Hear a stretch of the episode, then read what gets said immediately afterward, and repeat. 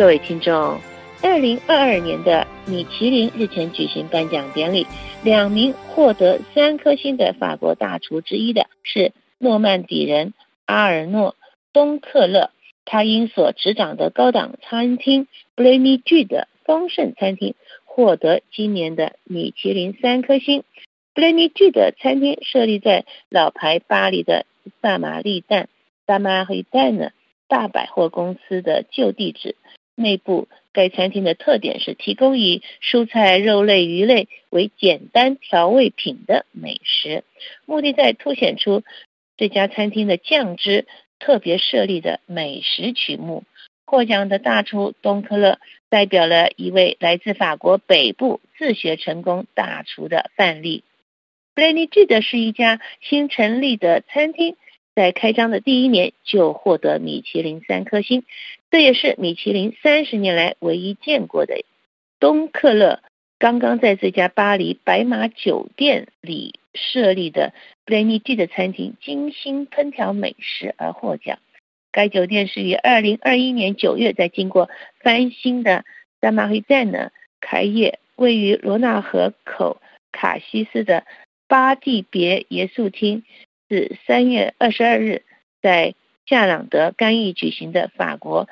二零二二米其林指南颁奖典礼中，获得米其林最高荣誉的三星奖的两家餐厅之一。四十四岁的诺曼底厨师不是昨天才出道的大厨，自二零零五年以来一直担任瓦尔省蔚蓝海岸的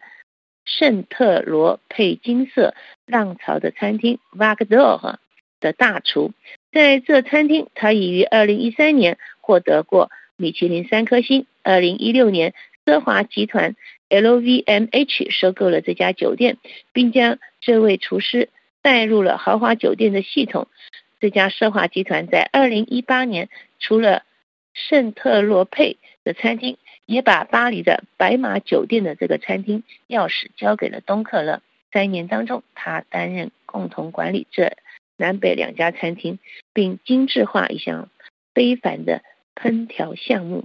在 b l a n y G 的餐厅，他尽情的发挥对烹调酱汁的痴迷和钻研。他解释说：“巴黎让我可以告诉世界，哪里才是我真正向往、痴迷的美食世界。我在圣特罗佩不能做的事情，在这里可以做，因为在那里。”我是围绕着地方菜来烹调，开始的是另一个故事。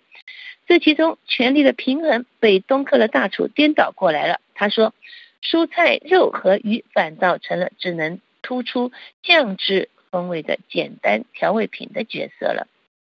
三颗星大厨他眉飞色舞的娓娓道来，他所调制的酱汁，例如。有香醋或是热的、冷的乳液，以及葡萄酒香冰酒调制的泡沫奶油的沙巴用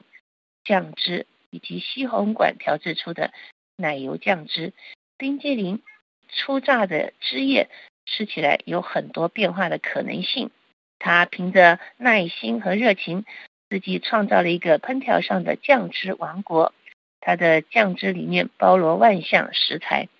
它的经典酱汁杰作之一叫哥蒂瓦小姐 （Lady Godiva）。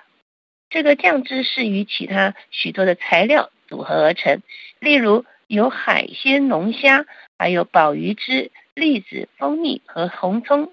等的，还有醋虾多粒，以及龙虾头的黄油，以及南瓜仔油，还有混着迷迭香静置而成的，以及与珊瑚。粉末连接等等，如此材料复杂、包罗万象的浓稠酱汁，显然具有选择性的亲和力。东可乐说：“我们不能把 Lady Godiva 的酱汁调料与一大只龙虾一起上菜，必须在佐料般的配上那么一点点鲜鲜肉质的龙虾，才能在品味这些浓稠酱汁中带出新鲜感和肉感。”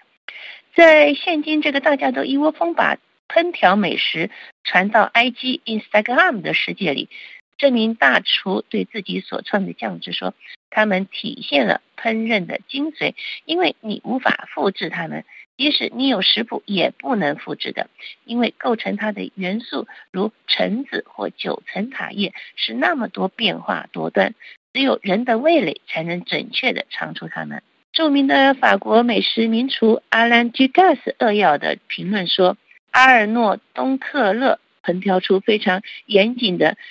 技艺精湛的美食，他的厨艺如同带有感情的瑞士钟表。”阿兰·居加斯一九九八年把东克勒带到摩纳哥一起烹调美食。东克勒对美食调配具有超常人的敏感度，由于身兼南北两家名餐厅的。长族人，所以东克勒经常得在巴黎和南部的针头贝之间来往奔波。此次再度获得米其林三颗星，更是增加他对烹调的使命感。各位听众，以上节目由珍妮特为您主持的，感谢我们的法国同事法布斯的技术合作，同时更感谢您忠实的收听。我们下次节目再会。